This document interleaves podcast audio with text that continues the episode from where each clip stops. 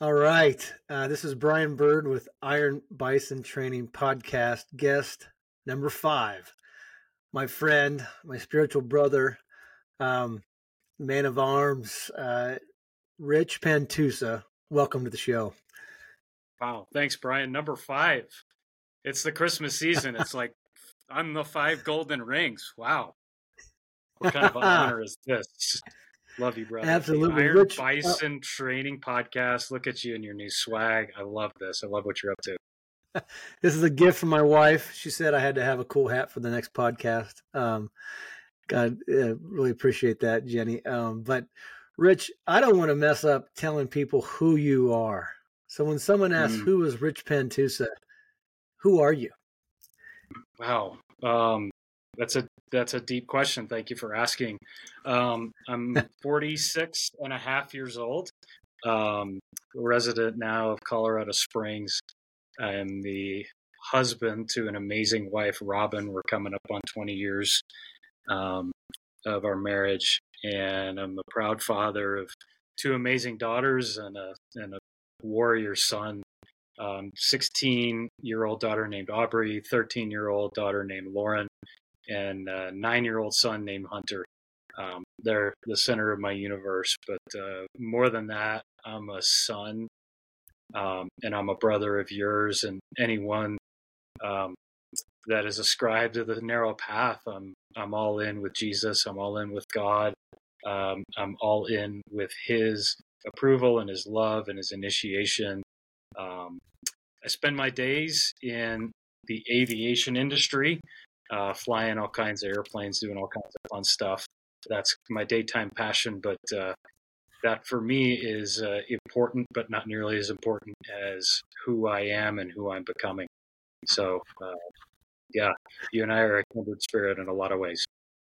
Who you are, who you're becoming. I'm all in with God's approval. That's um, it's a great way to be able to say, "Who are you?" And to answer that way comes with just a, a rich source of of identity, identity in God. Mhm. I appreciate that, Rich. Um, I was kind of thinking about how to introduce you, and I appreciate the way you did that because you the things that matter the most you just presented first, and um, you know, Rich, we we've cut we've met at a at a retreat at a men's retreat.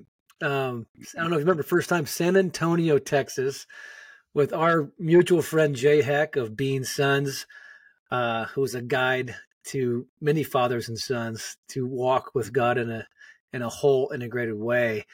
And Jay's been on here before. I think he was guest number two or three, and um, it it was interesting. We're, we're sitting on Canyon Lake, and we're we're looking out on this blue lake. You know, you could see to the bottom, see these catfish swimming around, and we're at a retreat. And Jay's teaching, teaching guys how to how to walk with God, essentially. And I meet Rich for the first time, and we're I think we're sitting on the bank of the of the lake, and and Jay's out with a jet ski, and uh, you know, if anybody in the listeners caught this story before with Jay, but Jay's starting to do donuts, and uh, he's quite an accomplished, quite an accomplished uh, jet skier, uh, kind of a master of the Ski-Doo per se, and he's doing donuts and quitting rakes, and we're all, you know, Jim and jiving, and we're in between sessions, and so we're kind of having some fun, and then Jay just guns it as hard as this high end Ski-Doo, can go, creates this wake of a donut, jumps on the back and flips off and does a backflip and he's coming right at us. And I think you and I were on the the, the rocky bar thinking, boy, if if he lands wrong, this retreat's over. Yeah. and this is all going very fast because he's in the air while I'm thinking this and and Jay lands two feet away from where he should not and lands and gets up and rips off a yahoo and and the joy bomb that's released into that guy, crowd of guys around the lake you know a lot of us come we didn't know what to expect we thought church camp and maybe we're going to have to sneak some cigars into this place and have some fun but but Right. jay just you know he brought it and does a Mhm. just releases joy into a place that's why i first met rich and we became fast friends um, rallying around anything that has to do with probably some adventure, God, and walking with Him. But Rich, it's a, obviously great to be with you. Um, the first question I always ask with guys who we've we've cut some time together, and then of course you know, we we uh, have met up at several retreats now, and and uh, we've got to lead together, got to lead guys in groups, processing story, and a big value of ours has always been, you know, we as you come to my house and share, is has been the value of knowing where we're at in our story and how we're walking with God. Rich, where are you at in your story today, and how are you walking mm. with God? That's a great question. And yeah, I mean, like when you relay that story of Jay, I did not know his spry acrobatic capability um, until that moment. And I had a physical reaction. I think I, my abs are still cramped um, from the the amount of laughter that came out of me just seeing him fly through the air. Uh, it was. I wish I could say that it was uh, it was graceful like a swan, um, it was slightly less, but his hair was flowing in the wind. Yeah, it was one of those moments where time stood still. I remember that. And having the exact same thought of like, okay, I'm not a very good swimmer. I don't know how deep that water is, and I have no idea how to get this guy out of this bad situation if he if he turns himself into a into a bag of broken bones. But uh, that was hilarious. Where I'm at in the story, Bryan, is uh, it's a question that there's so many different answers in different parts of my story. I have come so many miles higher up and further in the heart of God to the place that I can understand that there are millions of more miles left to trek with Him. Um, and where I am is coming to the understanding in sort of like the decade of the 40s that I have very little to offer that doesn't come out of a place of just saying yes. God says something, He asks me to do something, He invites me into something. And what He's asking me for is no more or no less than just my consent. Um, and where you know the first 46 years of my life thus far has led me to in that regard is that there's no place in my story in my life there's no category where he's not wildly interested and wildly passionate about me being in. And it's easy to point to things like yeah he's very very much interested in my marriage just like he's very much passionately um, concerned interested fighting for you and jenny and the bond that yes. you guys have. Um, yes, he's he he wants me to be a conduit of his father heart towards my kids, each individually and universally to reveal who the father is. That's a role that he's called me and you into um, with uh, Calvin and Drew. And those are easy things to point to and say, yeah, he's he cares about that. But what about the what about the things that we don't really know how to talk about? And the frontier for me, the place that he's been coming after me uniquely in a way that I'm so excited about because he's brought me some clarity, is that he's actually interested in what I do in the nine to fives, in the dailies, in my work. And I'd just love to share that with you and whoever cares to listen to it is what does God have to say about me and my work? And what is he doing in me in my work and through me in my work? Because i feel like we've gotten some things maybe wrong or we have some assumptions inside of us that we're kind of a little bit too scared to talk about. So would yeah. you would you let me sort of tell that story? Absolutely rich. Um, and when you say work uh, obviously you mentioned aviation. Um, you know I, everybody has their vocation. Everybody mm-hmm. has a different line of work and the way we walk with God in it, um, it's rarely talked about. You know, usually yeah. we, you know, some of us go to mega churches and some of us are in programs, and in, in those environments, you're rewarded if you're in more programs and if you're the usher and if you right. um, stay are there first and thereafter and you hand out programs and you facilitate Christmas uh, shows and and some of us um, are in really small bands of brothers and we're rewarded by maybe lighting a fire, getting guys around it and having deep discussion. Um, but when it, you know, there's all sorts of ways, and maybe you're in a home group or a cell group, and you know, what podcasts are you listening to? You're kind of there's culture that influences and tells you how you know can influence your walk with God. Uh, but the subject of work, the subject of my nine to five, a lot of us it's taboo. Like, wait a minute, mm-hmm. God, work, it goes together. Some of us, some of the listeners may not even have that as a category. So to even broach the topic of yeah. work and walk with God, how does that work? And tell us more.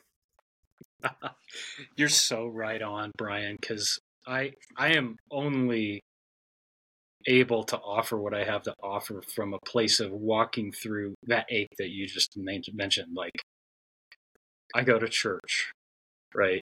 And that's a pretty common experience. And, you know, a lot of our heroes have gone so far as to say that a lot of men in pews are emasculated or they don't feel like they're even welcome or they can't find home there. It's not a masculine experience. It's not a manly thing to go to church. And I I experience that too painfully, too often to not get really curious about why. Um, and I say all of this with just a blessing for church and for the full time ministry, the ministers that you and I love, that we've been connected through. Um, and out of love for them, the things that they brought us to is deep connection, deep heart, deep union. God is initiating us, but there's something that's missing, like you said. Um, and I feel it starts in me from my desire to outsource way too much of my spiritual growth to them. Mm. Um, our pastors, our ministers, the people we listen to, the content we take in, our spiritual mentors, um, we've outsourced quite a bit of our need for one-on-one connection, intimacy, union, spiritual walk, right? God with me. I've outsourced that way too much of my life to them. And in doing so, I've outsourced a lot of the union that God has for me, like an awareness of Him with me right here and right now. Right. And so to, right? Yeah. I mean, when I think about outsource, you know, we we may have someone go wash our car for us. We may outsource. We may pay someone to do our taxes for us. We outsource the taxes. Even our kids, we outsource the coaching at some level, mm-hmm. whether they're in sports, whether they're even even um, you know even even you know when it comes to school, we can mm-hmm. go hire a tutor and outsource the right. teaching of our kids and you know, one of our good buddies, Morgan Snyder, always talks about taking that back. What are you outsourcing? That what are you giving away? What power are you giving away as a father, as a teacher, mm-hmm. as a friend? And and you use the word outsource. The word outsource is loaded because you go to business school and you're supposed to delegate and outsource everything you can. that's because that's mm-hmm. efficiency, right. that's mm-hmm. scales. Mm-hmm. But there's some things. I think there's a movement of God, and you're you're touching on it. Well, we're we're not supposed to outsource. In fact, we're supposed to be generalists. We're supposed to take it back. We're supposed to right. take things and our responsibility as a man and the masculine men today and, and take that back and take responsibility and keep our power. So, Rich, mm-hmm. when it comes to outsourcing, that's so loaded. Um, tell us more. When, when you don't want to, when you talk about outsourcing, what what do you think of? Yeah, I, it takes me back, and I'm going to cling pretty tight to scripture, and I hope that's okay. Um, Otherwise, it can get a little bit uh, it can get a little bit out of control. When guys like you and me have deep spiritual experiences, encounters, you mentioned retreats. Um, it could be in that setting where we just get away from all the the daily grind and the distraction and all that, where we have this ability and we're open and willing and we feel the presence of God. The veil gets really thin. Um, we can get pretty drawn into a trap. Um, and that trap sounds something like this Jesus was crucified in one of the most brutal um, ways a man could ever suffer unto his death. And when the moment that he breathed his last, the veil in the temple was torn top to bottom, right? And that in that invited all of us into a place that we were never allowed to go before. And that was into the holy place, into the holy of holies in the temple, mm. in the mm. middle of in the middle of Jerusalem, right? It gave us access that was only reserved for the high priests, if you remember from the Old Testament and the ways of the ways of the tabernacle, the ways of the temple. There was a special room that was set aside that only the high priest once a year could gain access to. Jesus breathed his last, and that veil that kept all of us out was ripped from top to bottom. And the invitation is come, see, you're welcome. You, Bryan, me, Jim, you know, Harold, whoever's watching, we're all invited in and we've done over the the, the next 2000 years a really good job of resisting that of not wanting to go there for one reason or another. And what we've done instead is we put up kind of like a, a velvet rope with a turnstile and we pay someone um, to take us in as tour guides and give us their interpretation of what they see. But if you have an analytical mind that's god's expression he designed you that way to be analytical. So take your analytical mind into the holy of holies. You're welcome there, right? Take your your your desire to understand everything down to the very tactile level. You have to have physical experience. Go there. Um, and so, we're, what that tabernacle, temple, holy of holies image takes us to, it invited me into a place where I was looking at God has a design for his sons and daughters.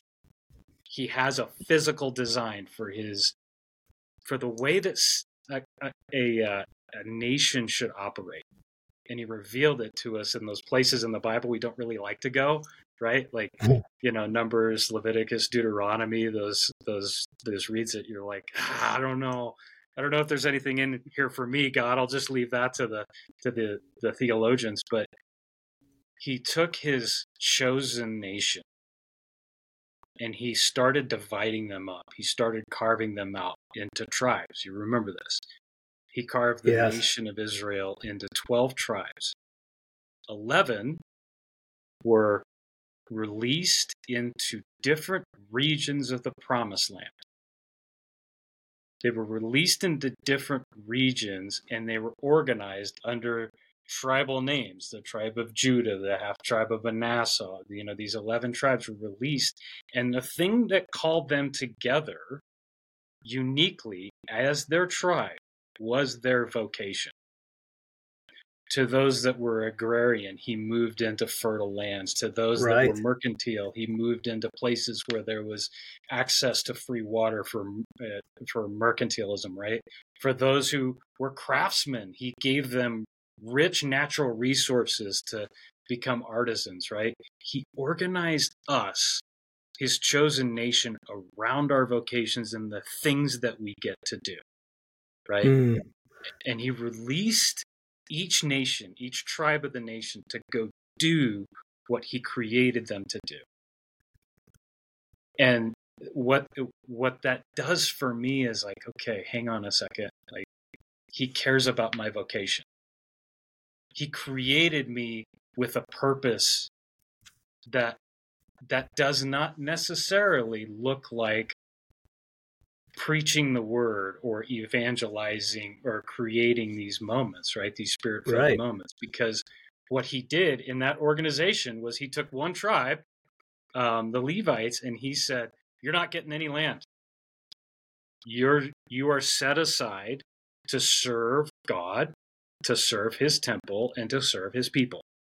And you know, these people had it made in some ways. In some ways, they worked really hard, but the ways they had to, had it made was like the other eleven tribes brought in their finest and gave it the first fruits to the temple, right, and to the priests and all that. So they were getting grandma's secret apple pie recipe, right, and they were getting the best of everything. Um, and there's and so that's that trap that I'm talking about is like, oh, yeah, I, I bet you I, I want to be over there because that's where the real action with God is. Right. That's where the action is. That's what I was created for.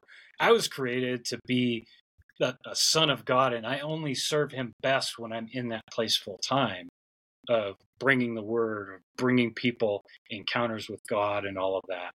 But then He got a hold of me with a with a verse, and I think it's um, it's I think it's in Numbers. It caught me totally off guard, and it was in one translation. And this is this is really disruptive for me, Bryan. He says, "For any man who wants to become a Levite.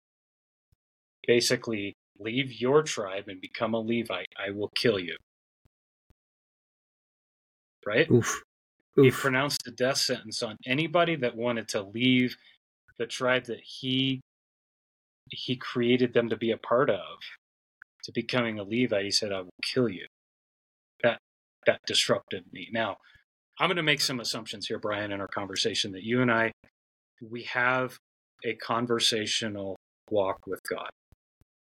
And if that's a new idea for your listeners, I'd be happy to, you know, flesh that out with you. But we have access to the heart of God because the veil got ripped, right? Yes, sir. And we have access into his presence. And we are his sons and we get to be sons in the full expression. So I took that question to God and I said, interpret that for me. That does not sound like the Father God that I've come to know Hmm. that you would pronounce a death sentence on your own sons. And he said, Oh, no, no, no, no, no. We've got that all backwards. The only thing, the only law that God could ever make that man cannot find a loophole with is a death sentence. Wow. Anything else we can figure our way around, like, or I'll I'll deal with the sacrifice, or I'll deal with the struggle, or I can find a loophole. And God says, No, no, I'm the king of life. I give you life. I give you breath in your lungs. I can take that away. And the point wasn't to keep men from wanting to be Levites. The point was to release them fully into the vocations that he had them set apart for. Just like the Levites were set apart for service for God, every other tribe was set apart for service and for work and for life in the context of that work. And you are now set free. The death sentence is to set you free from the pull of the Levite, pulling you back in. Like you said, to be an usher, or to have a thriving Right. whatever, or to like, you know, So, Rich, this is huge. this that, is right? huge. Yeah. I'm going to stop here for a minute because I grew up thinking, assuming, comparing, whether it be, you know, I can still remember going to summer church camp and the speaker standing up there and says, Some of you guys are going to be prophets and some teachers and some apostles and some pastors. And and they never mentioned businessmen. They never mentioned you're going to go to the army. You're going to be a pilot. They never mentioned you may carry a gun for a living. You never.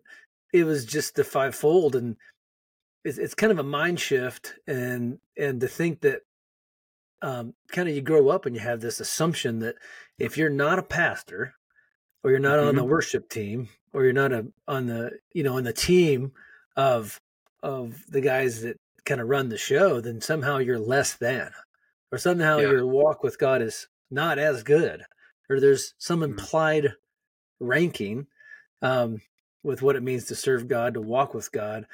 But you're saying, wait a minute, it's it's kind of the exact opposite. Um, Yep. For the folks of you know, for those of us who've kind of uh, may have grew up with those assumptions, um, that, that if you're not a pastor, you're, you're maybe less than. Unpack that Right. for us. Yeah. Um, first of all, um, because I am an analytical numbers guy, and you know the, the the first five books of the Bible have a lot of numbers in them. I said, well, that's got to be worth something. So I did the math, Bryan, and just to like paint the picture of what we're talking about, um, I believe it was something on the order of six hundred and thirty thousand men of you know fighting age of working age were mentioned at the beginning of the nation of Israel as they were settling the promised land. And I did the math on the number of those that were Levites. And it turned out to be about three and a half percent Wow. of all the men of working and fighting age were Le- Levites. That means there's 96 and a half percent of the men of God's chosen nation, 96.5% of his chosen sons were not pastors and were not ministers and were not, you know, the, the guys that were tending to the business of the temple. 96.5% of his sons, who were his favorites. Wow. Who were his chosen, who Free. were his nation set apart, set free. They lived under his blessing, right? He didn't just tolerate them, he didn't tolerate the woodworker or the tradesman or the heck, even the tax collector. He didn't just tolerate them, Bryan. Like, he loved them, and his spirit was upon them. And he set aside lands and resources and opportunities and you know like creation easter eggs for them to go discover and then to go do right and I, I got my first real taste of this personally. Um you know i grew up uh the son my dad was a uh, he's you know, he does a lot of work with his hands and he's a builder um and a general contractor type. And um i got some of that gene and you know i i cannot stand a tract home as it is like moving in and tract home doorknobs and tract home you know finishing and tract home carpeting and i just You're go in we moved into well i try i'm a i'm a very amateur custom guy but i want my house to be my house Yeah. and so if you were to walk into my house these days, you would see um, very amateurish furniture all over the house, but I built it with my kid? It's Like you'll see Yeah. that our, uh, one of my favorite things ever, my wife Robin invited me into it and I built a, a kitchen table with benches that everyone that comes in to dine at my house sits at. And and in my heart, I just look and go, wow, look at look at all of these unbelievable people that come in and have a meal, share a, meal with us at the work of my hands, and really got my attention. Um, we have an office in our house, and it was a blank wall, and I started thinking like I could put some bookshelves on this wall, and okay, came up with a design. It was not anything fancy. Went to Lowe's, got the materials. Uh, Robin learned how to make stain online. She makes her own stain, which is really cool. And we built the Nice. shelf in the course of a couple of days, and it's nothing fancy, but got them done. And Robin came in and put books up, and she decorated them with flowers and you know meaningful picture frames and all that kind of stuff. And when it was done, I took a step back and I looked, and something in me was undescribably joyful. And it was to this point, to this level. Me and the family, you know, it's in the evening, we're chilling, we're on the couch, we're doing something. A commercial would come on in the middle of the game. I would get up and find myself walking into the office just to look at the shelves and go, wow, wow, wow. The next morning, I'd wake up and wonder, I wonder what the shelves look like in daybreak. And I'd go and I'd just marvel. And yeah. God caught me in that moment. Hmm. He said, That's gold. That's treasure. That's me. What I was responding to was the image of God, His creation, and His restoration brought into this world through me, Wow. uniquely through me. I And love he took me right back to every night of creation. They stepped back and did exactly the same thing. And it felt that expression of like joy and exuberance. And like my sons, his sons and his daughters are going to benefit greatly. Yeah. Their lives are going to be, they're going to be so blessed by what we did today. You, know, Wow. you come to my house, you eat at my table, you're going to be blessed by the work of my hands. And and the reality, Bryan, just to name it, to bring it full circle back to like, why aren't we getting this? why aren't we hearing this? Why aren't we talking about this? It has to do with That's a great exactly what you question. said. Um, when we go into our faith circles and our ministry circles, um, when we outsource and say, Pastor, teach me what I need to know about God, that's not a two way conversation. We've outsourced and we've surrendered our seat at the table to say, This mattered to me. Why did it matter to me? And to have that that Levite, if you will, reciprocate with an understanding. Right. Um, and, and so it's it's difficult to submit fully to an authority figure that hasn't had that experience themselves. But we do it all the time, right? Um, and just to just to take that one step further, like we make this harsh assumption about our boys. When we see someone that's you know a son that's 16 or 17 years old and they're filled with passion for god and and the kingdom and the restoration of all things and jesus um, at the at the center of who they are we make a really harsh assumption that that boy should go to seminary. He should be in full-time ministry. He should be doing the work of god. Oh yeah. whether or not he's got talent and skill set that's that's wildly needed somewhere else that brings him alive right? Or or so that God him to may, seminary. Yeah, God may have another plan for him, right? totally. So what we've done is we've taken that that that kingdom son that kingdom hearted son and shove them behind a door that most people won't access Mm. most people will not go into a church because they they don't feel as if they're going to be validated for who they are right Mm. if that if that boy has grown up to be a man who doesn't eh, who's been taken out of the place of his greatest gifting and again i say that all in blessing of our pastors and thank god for them. Thank god for those who sweat and bleed and, and give their whole lives and devote to us. Those are the levites. But there's a distinction Bryan and i've, I've unpacked this with other guys um, that are sort of in the ministry realm and they say there's something interesting about a true Levite, and that's that they long to go across the fence into our world, and God keeps Wow. them constrained where they are, right? Yeah. So I know I'm out there. I, I know that this might sound really heretical or might sound ungrateful, but just I, I'm trying to bring some validation to you and to me and to men like us. That this conversation and this heart that God gave us is every bit as sanctified, every bit as holy, every bit as necessary to the kingdom as those men and women who wake up every morning and literally go do what we call God's work.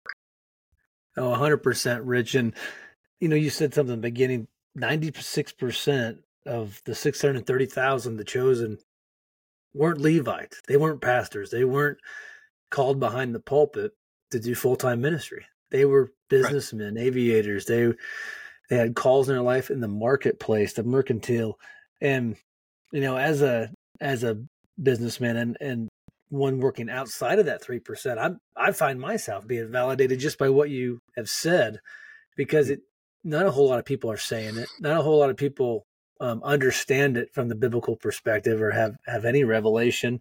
They did, like you said, they just assume they see a good leader at church. They put the pressure on them. There may be an altar call, and if you're going to be a pastor when you grow up, raise your hand in, your, in the youth group. And and there's no, there hasn't been in some circles consideration that God could actually speak and call you into aviation or call you Right. into um, entertainment, government, um, what's what's often called as the seven mountains, right? And you know, if, Mhm. if I'm listening Right. today and I'm a businessman, and Rich, you just unpacked some validating teaching and some validating revelation about the call on on th- those who are not in ministry, our lives to serve and and in the marketplace.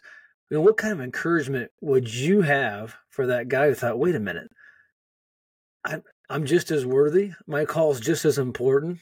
I would go so far as saying, "Is maybe it's more important because of the people, like you said, who are not going to walk into the front door of a church because of previous experience, hurt, habits, hangups, and disqualifications.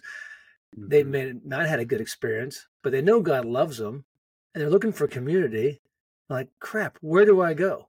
Who is going right. to meet the person who doesn't feel qualified and doesn't walk in the front doors of the church? Because God doesn't say He doesn't. He says He loves all of us. He doesn't. Mm-hmm. He doesn't have qualifiers. Yet we humans do as a businessman or someone in the 96% rich, what kind of encouragement should I take away from it? Oh, yeah. Uh, wow. I'm glad you asked because I have quite a bit of that to offer. Um, I, and I want to get one more thing kind of out of the way as a what what is a temptation for for guys that want to consent to the narrow path, right? And yes. in the path and process, because it might not even be church. You and I are are products of these heroes in our lives. You know, the the John Eldredges, the Morgan Snyders, the Jay Hecks were products of their their committed stewardship to bringing us into God's presence. Um, I think you would agree with that. Um, Absolutely. Um, and the trapping for us, Bryan, is to say, well, that's where the action is. And I must now go chasing after that level of spiritual encounter that I had at that one thing, at that one event, that one weekend, that one mountaintop experience, I must make it part of my normal life to go chasing after that so that I can stay in God's presence, right? Um, and so the more I can get, the more frequent I can get, the better off I will be, the more safe I'll be, the more validated, like that place of presence of God. Dallas Willard addressed this head on. Um, uh, Dallas Willard is one of our heroes uh, in the faith, who himself worked in a secular work environment as a professor at USC in philosophy. Right. Yeah. Right. And he said the life of the spirit is not primarily a matter of magnificent events. And if you try to lead the life of the Spirit by having magnificent events, you'll be a magnificent failure if you lead your life of obedience where you are, expectant of the Holy Spirit to assist you to lead a life of obedience. There are going to be magnificent events. Mm. The challenge inside of that is that phrase where you are. Where are you? Where wherever you find yourself expectant of the holy spirit. And again like i said before all he's asking for is consent. Will you will you let me grow expectation of the spirit to come on your behalf? Will you let me? Will you believe that I do care about what you do in accounting or what you do in plumbing? Whatever it is that you do, will you let me grow that in you? And so he's standing, baby, on the outside of that door and knocking right now on some hearts as we have this conversation. And he's asking you, Will you let me in? All you got to do is say yes. Hmm. All I want is your yes. But I do like I, I do want to press into that a little more and the encouraging um in the encouraging world because right like if I'm get... sitting here right there it's like I'm sitting here challenged, disrupted. Yeah. I'm like, okay, so my son and I are plumbers and we're working on our next project. That looks way different than evangelist Tim who stands in a corner and shouts the gospel at people. Uh, you know, some would argue with great effect, some not. Um, if I'm a plumber under a sink all day. What's that even look like, Rich? What do you mean? How mm. how what what is my consent? What's that? What's, what what could that mm. look like? Or if I'm in accounting department A and I'm doing the TPS reports, like, Absolutely. what's my consent have to do with anything? Absolutely, I have so many answers to that right now, and it's only a partial list. So this is where we get to start talking about initiation. And you know, Bryan, we we're in the deep end of being initiated. As we initiate our kids, right? We're we're a conduit. We're being initiated so that we can initiate, um, and that's how God raises up His kings, is through initiation, right? Like, um, and I just want to ask a question because you're so tight with Calvin and Drew. Like when I say you initiate your sons, what kind of things come to mind? Oh, sure. Um, that's a great because I'm sure listeners are saying, "What's initiation in the first place?" And um, initiation for me and my sons um, simply means walking with God, listening, and being invited in to do hard things, mm. uh, and and going after it. Things we don't even know how to do, but an invitation. We walk with God to learn, to do hard things, to grow, and and to take them on, to not be to face our fears. Example: uh, climbing mountains. I moved to Idaho. I had no idea how to climb a mountain. I'm not talking rappel gear and hats and the whole, you know, the whole thing. Um, mm-hmm. Some of you guys in Colorado are much more technically advanced. I'm talking about just looking at a 12,000 foot peak and knowing that I can do a boulder scramble. I can leave at 4 a.m. and I can go 3,000, 4,000 feet up and I can, I can summit that peak uh, I came from flatland, Iowa. was, you know, we'd we'd pheasant hunt and we'd go over rolling hills and I thought, man, that's steep. And actually, when you get out to the west, Colorado, Idaho, it's not steep at all. And we'd look up at these mountains here when I first moved here, and I thought, and I'd be next to my friend who was a you know who was a master, who was a guide, who said you can climb.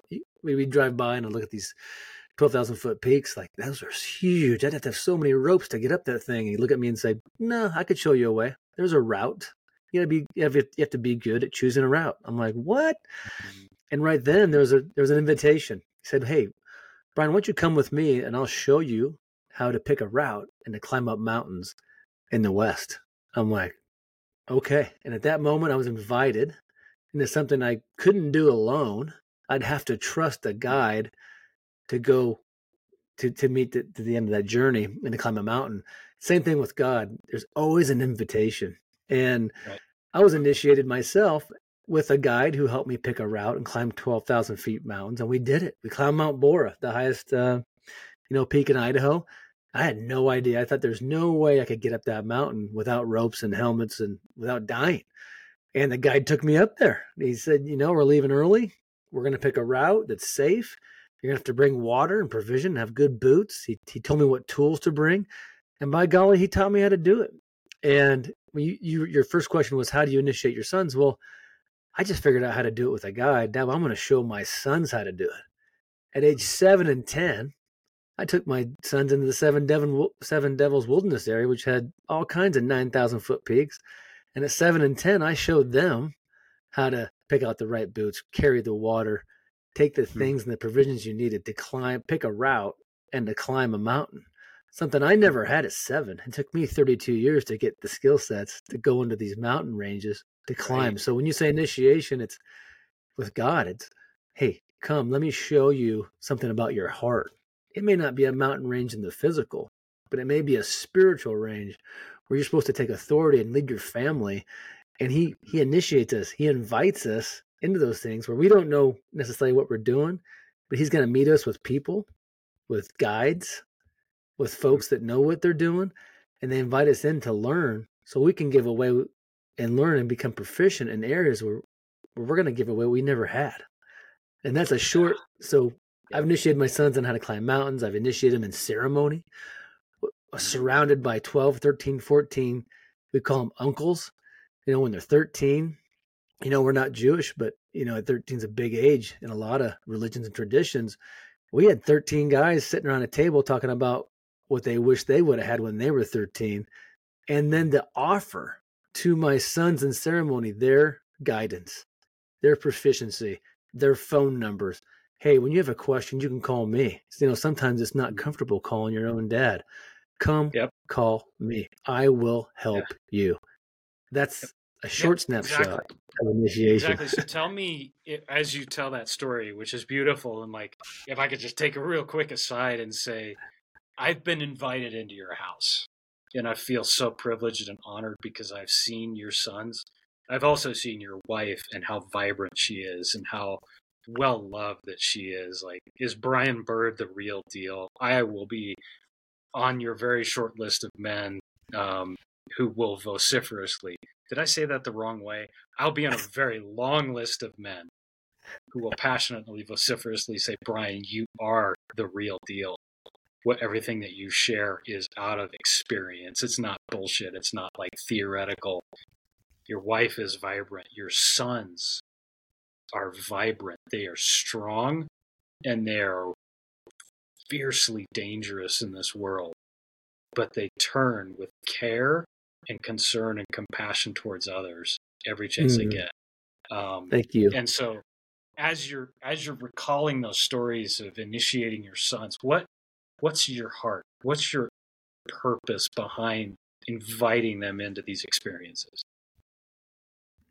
Oh, lots, but the heart behind initiation is I know who they're called to be. I know when they grow up, they're so capable. Uh, um, and I and I come with them with nothing but belief in and and exuberant amounts of love and purpose and and belief that they can do um, things that they that, that's in them, and I want to help them pull out from their hearts to help show them that they have what it takes, but mm-hmm. also that they're called to do great things. And if it's hard, it's probably where they need to be.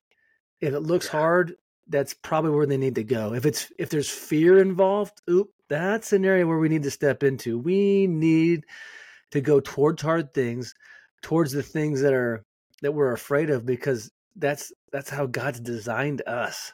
That's how He designs boys and men and masculine, um, you know, great masculinity to take to provide care, to take care of the widows, to take care of the poor, to take care of hard things, to to um, change the world in which we've been placed. Yeah, and so the point is not to be able to go climb huge mountain peaks. That's not the end. That's not the end. It's a means, right? Yep. What you're yeah, describing. Mountains, yeah. Go ahead. Yeah, the mountains are just an analogy because we face so many mountains in life, pillars, downfalls, you know, we face death. We play we face family members dying and leaving this earth. We mm-hmm. face you know, we face hard things and as young men, uh, we need to get around older men because they they know what to do. A whole yeah.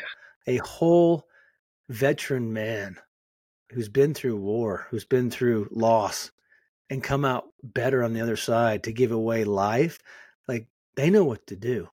And the invitation initiation is let's get our young men who don't know around the old men who've been through it and do, and let's teach them. Let's show them a, a better way, a whole way, a more integrated way.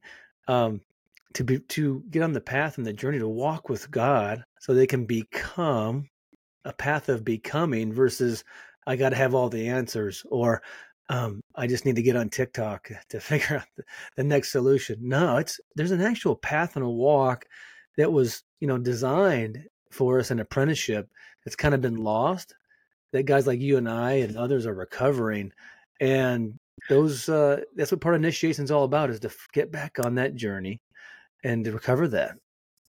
Yeah, that's that's beautiful because what you're describing, Bryan, is the heart of a father.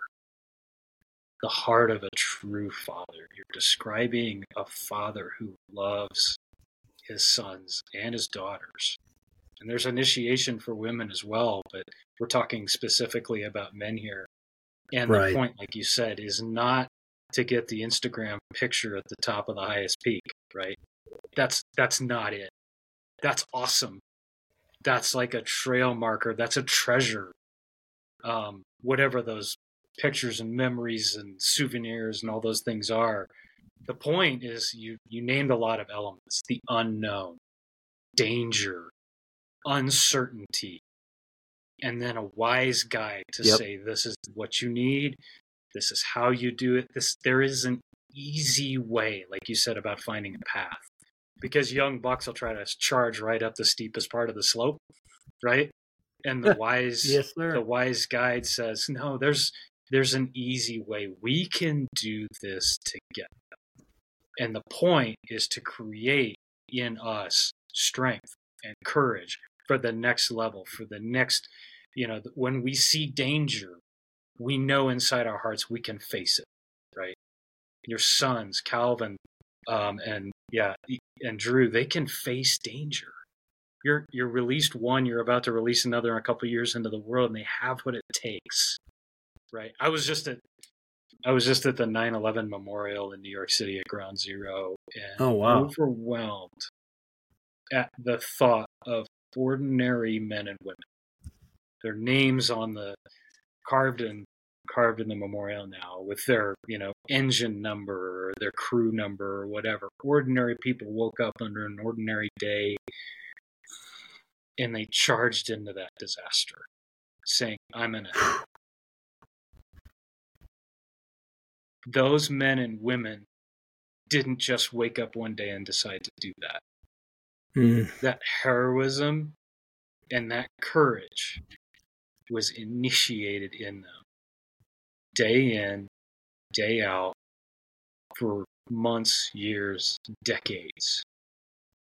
And they made a difference, right? 100%. That's what we're talking about. That's what we're talking about with the power of being initiated. So, what does that have to do with the plumber? Well, I've come across a sort of theorem inside of me about the heart of God in this exploration where God initiates us everywhere. I mean, you want to you want to find out your weak spots and what's adventure and where danger lies, get married. Right? 100%. Uh. right. Uh, get married and all, uh, Bryan, I love you've been so vulnerable over your years of sharing stories about how just your relationship with Jenny and the th- crap you guys have walked through through the course of your marriage and how you've become the man that you are because you've consented to the process of God initiating you as a son, right?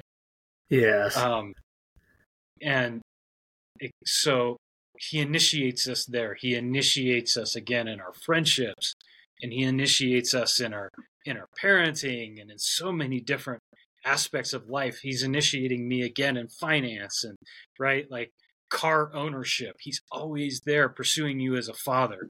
But Bryan, here's the theorem. In no place in a man's life does God do anywhere near the depth of initiation as he does in our workplaces. Hmm. There's no place quite like our workplaces where God has access to initiate his sons. Because a lot of the things that we can control are no longer controllable. You're the plumber. Right. You get called to a job. You have no control over who you're around. None. None. I mean, you could turn down the job, but then you could also forget being a plumber, right? Yep. You have no control over who's going to give you your certification as a plumber, as a master craftsman. That's that's a father placed in your path. Like you were talking about uncles, whoever certified you as a master craftsman, whoever those people are, those are wise guides, and you don't get to pick them. You don't get to mm. pick the jobs you're called to. You don't get to pick the kinds of people that you're around. You don't get to pick the place, the context. So much of what you can control is off the board. And you can do all that at church. You can pick your friends. You can pick where you live. You can pick like every other category of life except at your workplace. And hmm. I've had so many of my youthful, ambitious assumptions blown to smithereens by being put in context with people I thought I hated. Mm. The people that wouldn't come to church with me, the people that I wouldn't even dare ask, the people that are the outcasts, or the people that we somehow have in our modern culture felt like we need to divide ourselves against. Yes. And God puts me in a place where not only do I have to be in the same room, we have a shared mission. We have to do something together. For me to come to a place of like, no, wait a minute. I don't see you for your politics or your sexual orientation or whatever that thing is that's supposed to divide us. Yes. Now we're on the same team. We're forced into the same foxhole. You and I have a lot more in common than the world would have me believe. Right. So it's so good, that... Rich. I just I'm thinking about you know, you and I both have rallied men um, around fires, not on mm-hmm. Sundays. Yeah. On on a night week.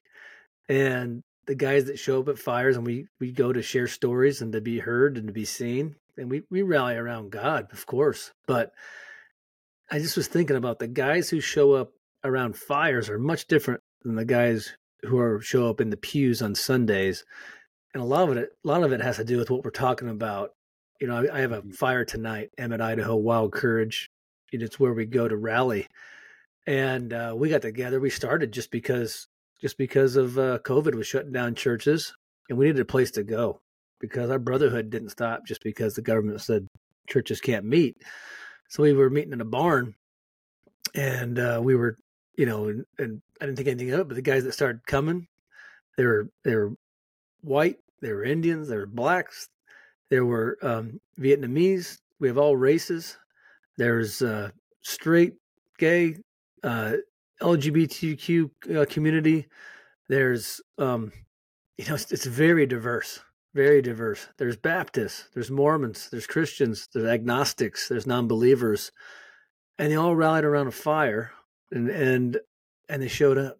They wanted seen. They wanted brotherhood, and it was very, very way much more what I believe is the kingdom of God than it was in the section of, you know, white America that I saw on Sunday mornings. It was just, and for the last three years we've been, you know, going to these fires, and there's just something there about, you know, shared mission, shared goals, um, that where where race and sex and other things can't affect um, hmm. it's much more pure, much more whole, much more close to the heart of God. I get so encouraged and to and to hear that you know your perspective on you know where where's our place in the workplace and the influence and and that shared mission to folks that we otherwise may not hang out with. I mean, it's so encouraging. Um, thanks for pointing that out. I just it, it, I'm just curious at your fires. Are you finding the same thing? And is it yeah? Is it um, is is it the same lane of like what's God doing here? I wouldn't normally hang out with with Joe or Sarah or whoever, but but here I would. Yeah, dude. Like so, um, I've been hosting the Coal Biters uh, here in Colorado Springs for about three. The Coal Biters. Is that is that the name? The Coal Biters. Yep. Coal yep. Biters. Okay. It's yeah. It's from uh, it, it's from a Tolkien. Um, Tolkien was famous for meeting with um, you know a bunch of other scholars there at Oxford, um, and they were called the Inklings, right? Um, he actually had a different group before the Inklings ever came along. Before C.S. Lewis joined in, it was uh, they they called themselves the Coalbiters, uh, and that's a Norse term for uh, the kid that's too lazy. Um, and he doesn't like the cold, so he sits so close to the fire that he can bite the coals.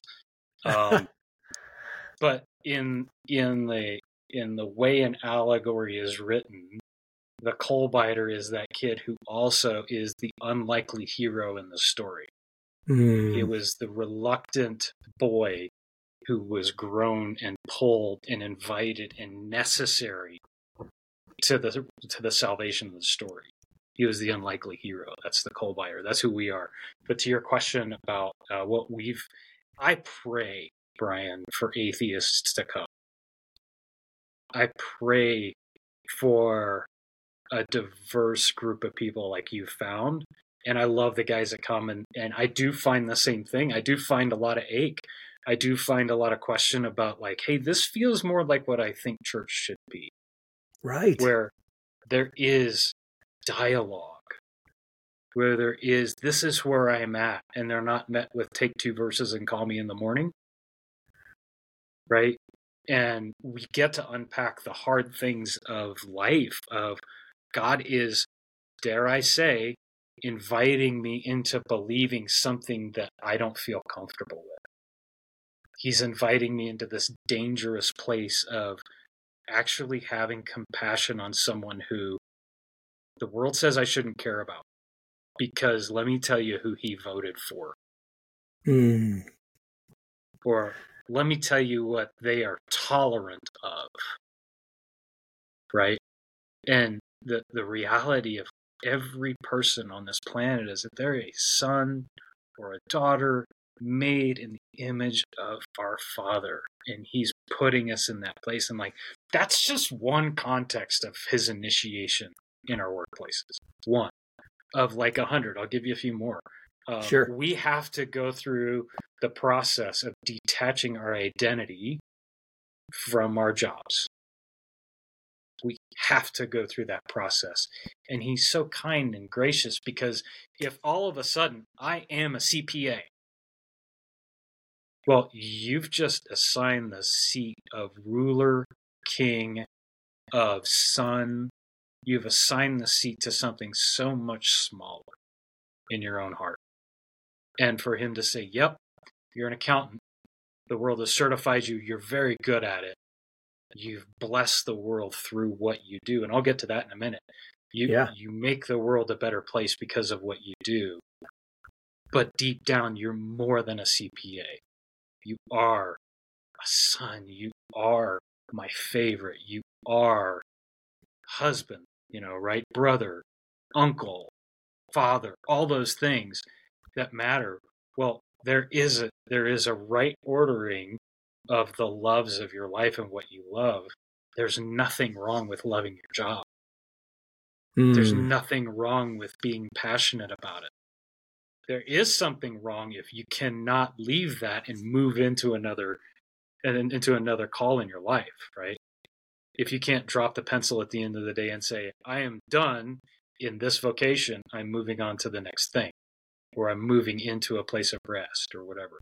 There is something wrong with that, and God has to show you the ropes. He's got to show you how that is powerful, how the power of identity, of seed, of I am a, you know, I am a plumber, how that can take over and marriages suffer, kids suffer, all those kinds of things are suffering. But he initiates us in that. It's not just a decision that we make. Yeah. More so, I want to answer your question about the plumber more directly. Yeah. Um, I can think of no legitimate career. And by legitimate, I'm talking about not not the illegal, the illicit, um, you know, I can name a few of those categories, but I can think of no legitimate job that is not actively bringing God's restoration into the world. Nothing. Mm. And maybe this is for me, maybe this is actually what God means when he talks about restoring the world. Jesus came, right? He gave his life, he conquered death, he conquered sin we are living into the reality of a never ending kingdom of God. Evil is still having its influence in the world. There's still a war raging. We are in a world at war right now where good and evil are in this epic clash. I know that a lot of us believe it's towards like the climax.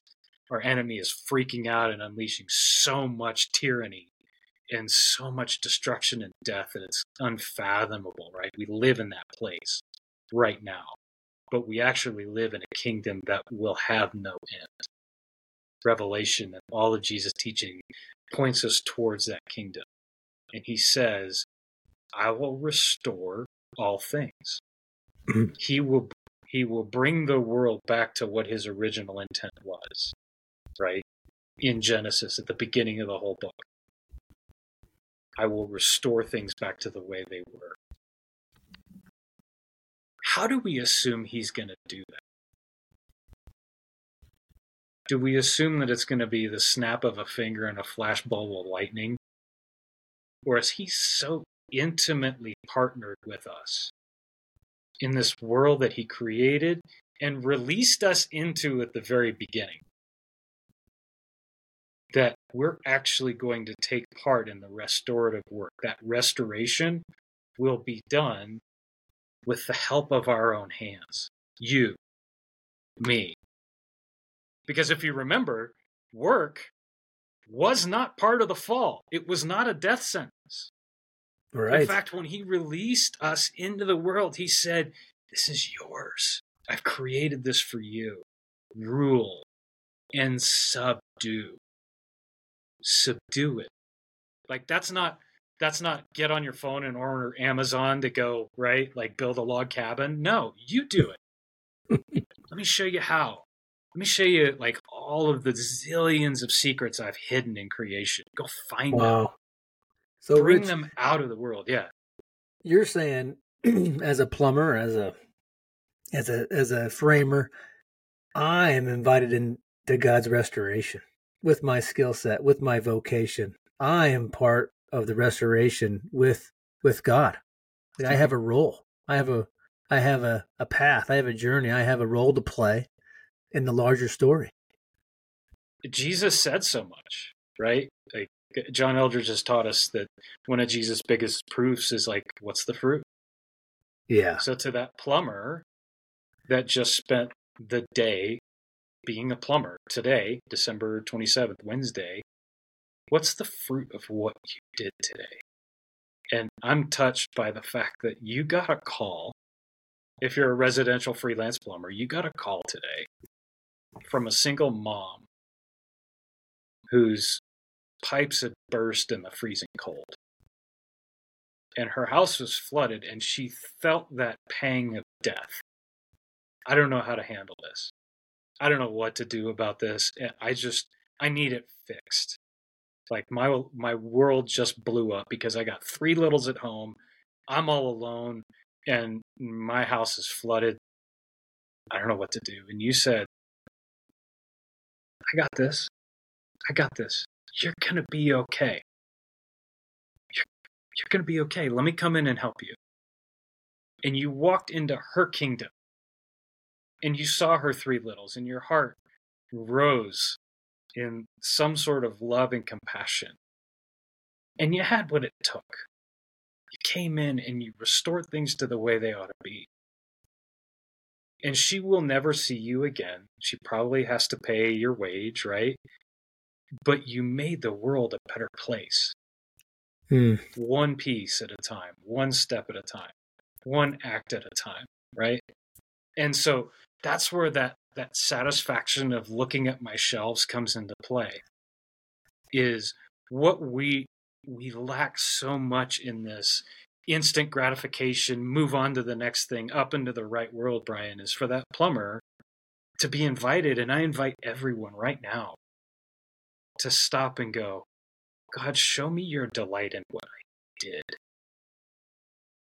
Show me your delight. Like, where is that thing of, I, I, I actually want to revisit. Show me my effect. Show me what I did today that was one more step even if it's a tiny step towards your restoration of the world as you meant it to be. And no wow. one is excluded. No. No one's excluded. Like, well, actually, that's so inclusive. I'm, I feel my heart raising and encouraged that the little things I think are mundane of of day in day out Monday through Friday or Saturday just grinding as part of wait a minute I'm invited to be part of restoration of all things I have a role in what God's doing.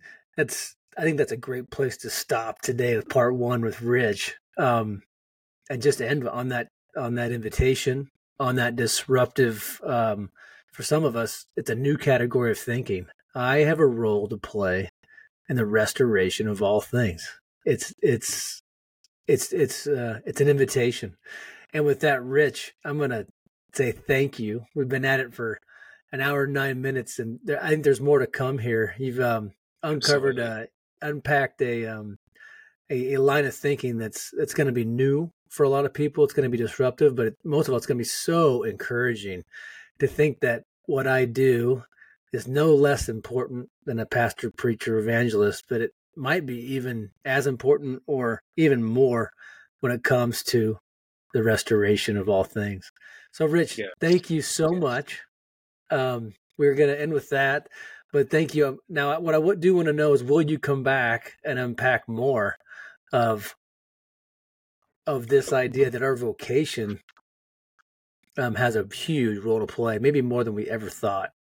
Yeah, Bryan, I I mean, any time with you, um, you know, I think it was John Eldredge that described this, always listening to how our soul is reacting to a certain situation. And my soul right now, anytime I'm with you, even is the spirit of a Labrador puppy, and my tail is just wag, wag, wag, wag, wag, wag, wag. So I'd be honored to come back. I do want to ask on your platform, Bryan, like, there are those men who are listening to the things that we've kind of unpacked and have doubt and have serious concern or like proof. I have proof that this is absolutely not true.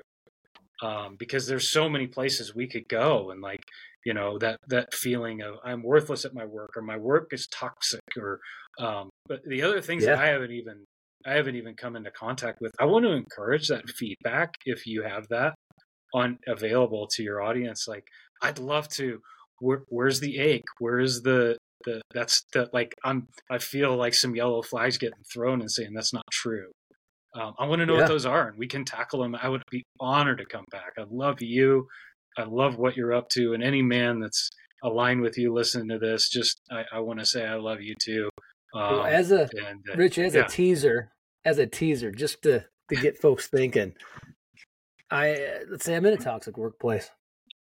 Let's say it's bad.